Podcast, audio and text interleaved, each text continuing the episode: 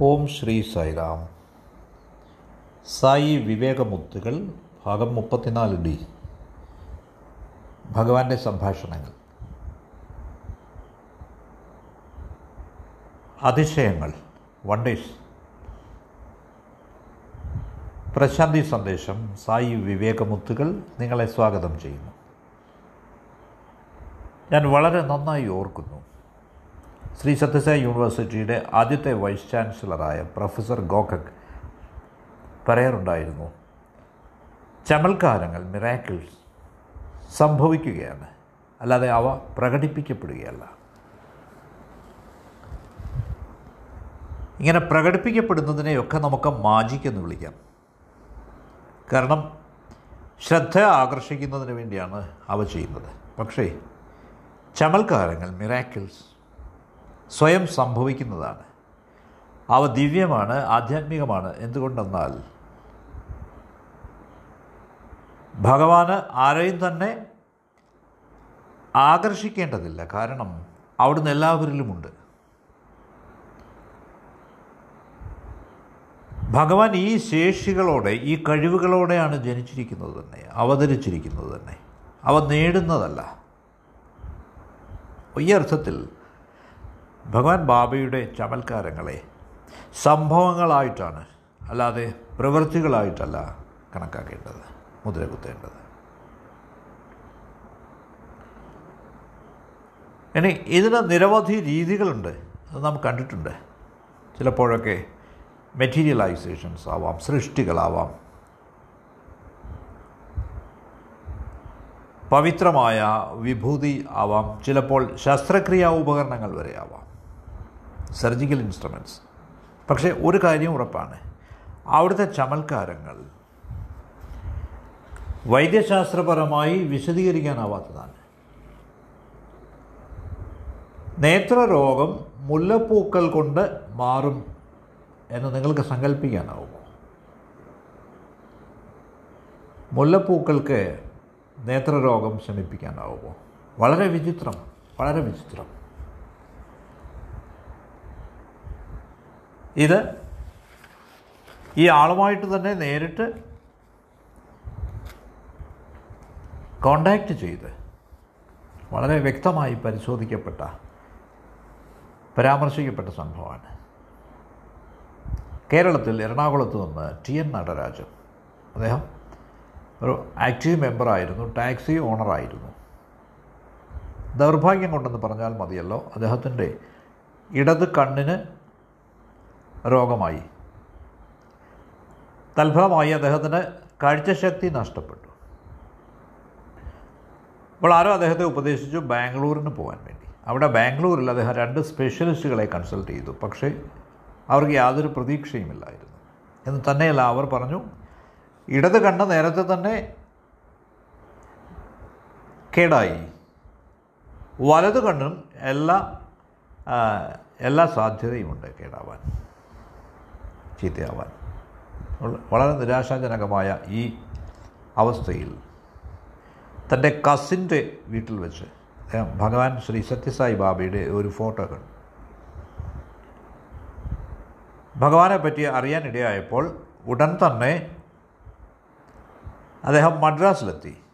ആ സമയത്ത് സ്വാമി അവിടെ തങ്ങുന്നുണ്ടായിരുന്നു.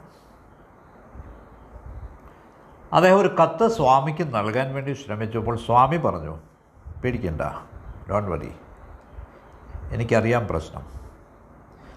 എന്നിട്ട് ബാബ കൂട്ടിച്ചേർത്തു. നീ പുട്ടപ്പരത്തിക്ക് വരൂ. നീ അവിടെ പത്ത് ദിവസം തങ്ങേണ്ടി വരും. ഇത് പ്രകാരം ഈ മാന്യൻ നടരാജൻ പുട്ടപ്പർത്തിയിൽ ചെന്നു. ഭഗവാന്റെ നിർദ്ദേശപ്രകാരം. ഓരോ ദിവസവും രാവിലെ ബാബ എന്തു ചെയ്തു എന്ന് ചോദിച്ചാൽ മുല്ലപ്പൂ ചരടിൽ കെട്ടിയത് ഈ രോഗിയുടെ കണ്ണിൽ വെച്ച് കെട്ടി. അത് ഓരോ ദിവസവും മാറ്റുന്നുണ്ടായിരുന്നു. പത്ത് ദിവസത്തെ ഒരു ട്രീറ്റ്മെന്റിന്റെ ചികിത്സയുടെ ഒരു കോഴ്സ്. എന്ന് സ്വാമി അദ്ദേഹത്തെ ഇന്റർവ്യൂ മുറിയിലേക്ക് വിളിച്ചു. ഒരു ചെറിയ ബോട്ടിൽ സൃഷ്ടിച്ചു. ഐ ഡ്രോപ്സിന്റെ ഒരു ബോട്ടിൽ. അത് അദ്ദേഹത്തിന് കണ്ണിലേക്ക് ഒഴിച്ചു കൊടുത്തു. എന്നിട്ട് ഒരു രുദ്രാക്ഷമാല അദ്ദേഹത്തിനായി സൃഷ്ടിച്ചു കൊടുത്തു. അതെങ്ങനെ ഉപയോഗിക്കണമെന്ന് പറഞ്ഞു കൊടുത്തു. ശരി. മെല്ലെ പുരോഗതി തുടങ്ങി. അദ്ദേഹത്തിന് കാഴ്ചശക്തി തിരിച്ചു കിട്ടി. കൂടുതലായി യാതൊരു തകരാറുമില്ല. ഒന്നുമില്ല. എന്തിനാണ് ഈ ചമൽക്കാരം ഈ വിശദീകരിക്കുന്നത് എന്ന് ചോദിച്ചാൽ മുല്ലപ്പൂ എങ്ങനെ നേത്രരോഗം ശമിപ്പിക്കും എന്നതിന് ഒരു ഉദാഹരണം പറഞ്ഞതാണ്. ഇതേപോലെ. മറ്റൊരു സംഭവം ഞാൻ നിങ്ങളോട് വിശദീകരിക്കാം. തീർച്ചയായും ദുരാത്മാക്കൾ ബാധകൾ ഉണ്ട്. ഈവിൾ സ്പിരിറ്റ്സ് ധാരാളം ആളുകൾ അവയുടെ സാന്നിധ്യം നിഷേധിക്കുന്നുണ്ട്. പക്ഷേ നിരവധി ആളുകളെ ബാധ ഉള്ളവരായി ബാധ ആവേശിച്ചവരായി നമുക്ക് കാണാനാവും. ഇവ അസംബന്ധമായ രീതിയിലാണ് പെരുമാറുന്നത്. വളരെ തമാശയുള്ള രൂപത്തിൽ. നോർമൽ അല്ല അവ. അവ അവരുടെ പ്രവൃത്തികൾ അസാധാരണമായിരിക്കാം നോർമലായിരിക്കും അവരുടെ സംഭാഷണം അപ്രസക്തമായിരിക്കും ഈ ബാധ കയറിയിട്ട്. അവരുടെ പെരുമാറ്റം വന്യമായിരിക്കും. ഇതാണ് ഈവിൾ സ്പിരിറ്റ് എന്നത്. ദുർബാധ. അപ്പോൾ ഈ വ്യക്തി കൃഷ്ണൻ എന്നാണ് അദ്ദേഹത്തിന്റെ പേര്. അദ്ദേഹം ഭഗവാന്റെ അടുത്ത് വന്നപ്പോൾ സ്വാമി അദ്ദേഹത്തെ കേവലം ഒന്ന് നോക്കിയതേ ഉള്ളൂ. അദ്ദേഹം നോർമലായി. അതിൽ പിന്നീട് ഈ ബാധയുടെ ഉപദ്രവം ഉണ്ടായിട്ടേ ഇല്ല. ഇവിടെ എന്തായിരുന്നു ചികിത്സ? വെറും ദർശനം. മുമ്പ് മുല്ലപ്പൂക്കളായിരുന്നു. നോക്കുക ഇത് അൺബിലീവബിളാണ് അവിശ്വസനീയമാണ് ഞാൻ മറ്റൊരു സംഭവം ഓർക്കുകയാണ്. ഡോക്ടർ ഡി എസ് ചന്ദർ അദ്ദേഹം ബാംഗ്ലൂരിൽ നിന്നാണ്. ശരി. ഈ ഡോക്ടർക്ക് ഗാൽബ്ലാഡറിൽ ചില പ്രശ്നങ്ങളുണ്ടായിരുന്നു. ഒരു കല്ല്. മൂത്രാശയ കല്ല്. അത് സംശയിച്ചിരുന്നു. കഠിനമായ വേദനയായിരുന്നു. ഈ doctor doctor D S Chander ബാംഗ്ലൂരിൽ നിന്ന് പുട്ടപർത്തിയിൽ വന്നു. അദ്ദേഹത്തെ നോക്കിയിട്ട് സ്വാമി പറഞ്ഞു. നിങ്ങൾ സർജൻസ് നിങ്ങൾ ഡോക്ടർമാർ കത്തി ഫോർക്ക് സർജറി ഇതിനെപ്പറ്റിയൊക്കെയാണ് ചിന്തിക്കുന്നത്. ഓ ഡോക്ടർ നീയും ഇപ്പോൾ ഒരു രോഗിയാണ്. You are a patient now. സ്വാമി ചിരിച്ചുകൊണ്ടാണ് ഇത് പറഞ്ഞത്. എന്നിട്ട് അദ്ദേഹത്തോട് വ്യക്തമായിട്ട് പറഞ്ഞു നീ ഈ വിഭൂതി കഴിച്ചുകൊള്ളൂ. കുറച്ച് വെള്ളം ചേർത്ത് ഓരോ ദിവസവും ഇത് കഴിക്കണം. ഗാൾബ്ലാഡറിലെ ബ്ലാഡറിലെ കല്ല് മുഴുവൻ അപ്രത്യക്ഷമായി.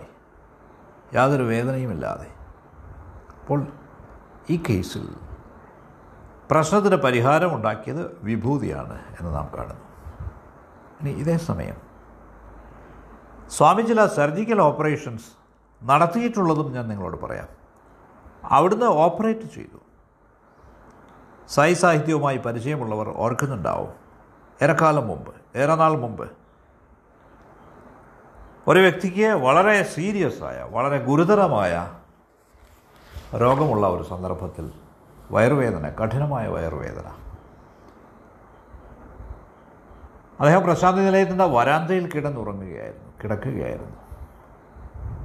പിറ്റേന്ന് കാലത്ത് എണീറ്റപ്പോൾ കുറച്ച് കോട്ടൺ കുറച്ച് പഞ്ഞി അതിൽ കുറച്ച് രക്തവും കണ്ടു മുറിവിൽ. എന്ത്? തന്നെ ഓപ്പറേറ്റ് ചെയ്തിരിക്കുന്നതായി അദ്ദേഹം കണ്ടു. കുറച്ച് പഞ്ഞി ആ ഓപ്പറേറ്റ് ചെയ്ത ഭാഗത്ത് വെച്ചിരുന്നു. ആളുകളെല്ലാം ചുറ്റും കൂടി കണ്ടിട്ട് എന്താ സംഭവിച്ചു എന്നറിയാൻ അദ്ദേഹം പറഞ്ഞു സ്വാമി വെളുപ്പാൻ കാലത്ത് വന്നിട്ട് ഓപ്പറേഷൻ നടത്തി. ബാബ സർജൻ. സർജനായ ബാബ ഇത് ശരിക്കും അവിശ്വസനീയമാണ്. ഇനി മറ്റൊരു സംഭവത്തിലേക്ക് ഞാൻ നിങ്ങളുടെ ശ്രദ്ധയെ ആകർഷിക്കുകയാണ്. നിങ്ങൾക്കറിയാം ശിവകുമാർ എന്ന് പറയുന്ന ഒരു ബാലൻ കേവലം പതിനാല് വയസ്സ് മാത്രമുള്ള ഒരു പയ്യൻ അവന് ഹൃദയത്തിന് തകരാറുണ്ടായിരുന്നു. ഇത് കൂടാതെ സെറിബ്രൽ സ്പൈനൽ മെനിഞ്ചൈറ്റീസും ഉണ്ടായിരുന്നു. ഈ പയ്യൻ അവന്റെ അമ്മാവന്റെ വീട്ടിൽ വന്നതാണ്. രാമൻ എന്നാണ് അദ്ദേഹത്തിന്റെ പേര്. ഡോക്ടർമാർ ശ്രദ്ധിക്കേണ്ടായി ഈ പയ്യൻ ഇവന് ഇത് കൂടാതെ ഭാഗികമായി തളർച്ച പാർഷ്യൽ പാരാലിസിസ് ഭാഗികമായ തളർച്ചയും ഉണ്ടായിട്ടുണ്ടെന്ന് കണ്ടു. സ്വാഭാവികമായിട്ടും അവന്റെ കാഴ്ചശക്തിയും സംസാരശേഷിയും കുഴപ്പത്തിലായിരുന്നു. അങ്ങനെ ഇരിക്കെ ഒരു ദിവസം അവൻ അബോധാവസ്ഥയിലായി. ശരീരമൊക്കെ നീല നിറത്തിലായി. ഡോക്ടർമാർ അവൻ ഏതാനും മണിക്കൂറുകൾ മാത്രമേ ജീവിക്കുകയുള്ളൂ എന്ന് വിധി എഴുതി. ഈ സമയത്ത് ഈ പയ്യൻ ശിവകുമാർ അവൻ ചില അടയാളങ്ങളൊക്കെ കാണിച്ചു. ചില സൂചനകൾ അവനെ കുളിക്കണമെന്നും വിഭൂതി വേണമെന്നും. അപ്പോൾ ഏതായാലും അന്ത്യം അടുത്ത സ്ഥിതിക്ക് അവന് ഏറ്റവും സ്വന്തക്കാരായ ആളുകൾ അവനെ കുളിപ്പിച്ചു. എന്നിട്ട് കുറച്ച് വിഭൂതി കൊടുത്തു. എന്നിട്ട് ബാബയുടെ ഫോട്ടോഗ്രാഫ് വേണമെന്ന് ഈ പയ്യൻ സൂചിപ്പിച്ചു. അതും അവന് നൽകപ്പെട്ടു. അപ്പോൾ ഈ പയ്യൻ ഈ കുട്ടി ശിവകുമാർ പതിനാല് വയസ്സുള്ള ഈ കുട്ടി അവൻ എന്താണ് ചെയ്തതെന്ന് വെച്ചാൽ അവന്റെ തളർന്ന ശരീരഭാഗത്ത് ഇടതുവശം അവൻ തന്നെ തിരുമ്മാൻ തുടങ്ങി. ആ തളർന്ന ഭാഗത്ത് അവൻ വിഭൂതി തടവി ലെഫ്റ്റ് സൈഡിൽ അപ്പോൾ അവൻ എണീറ്റു. യാതൊരു തളർച്ചയുമില്ല ഭാഗികമായ തളർച്ചയുള്ള ഈ അറ്റാക്ക് വന്ന കുട്ടി അവന് എണീറ്റു നിൽക്കാൻ പറ്റുമായിരുന്നില്ല സംസാരിക്കാനാവുമായിരുന്നില്ല. അവൻ എണീറ്റു. അവൻ നേരെ പൂജാമുറിയിലേക്ക് പോയി. അവന്റെ കാഴ്ചശക്തി തിരികെ കിട്ടി. ഇതാണ് ഭഗവാൻ ശ്രീ സത്യസായി ബാബയുടെ ചമൽക്കാരം മിറാക്കിൽ ഈ വിഭൂതി സകല പ്രശ്നങ്ങളും പരിഹരിച്ചു. പ്രശാന്തി നിലയത്തിൽ നിന്ന് വളരെ അകലെ ഇരുന്നാണ് ഇത് സംഭവിച്ചത്. സ്വാമി ഈ കുട്ടിയുടെ സ്വപ്നത്തിൽ പ്രത്യക്ഷപ്പെട്ട അവന് ഉറപ്പ് നൽകി. അവിടുന്ന് അവന്റെ കാര്യം നോക്കിക്കൊള്ളാമെന്ന്. ഈ ഉറപ്പും ഈ വിഭൂതിയുടെ പ്രയോഗവും ശിവകുമാരന് പൂർണമായ സൗഖ്യം നൽകി. മറ്റൊരു കാര്യം ഇതാണ്.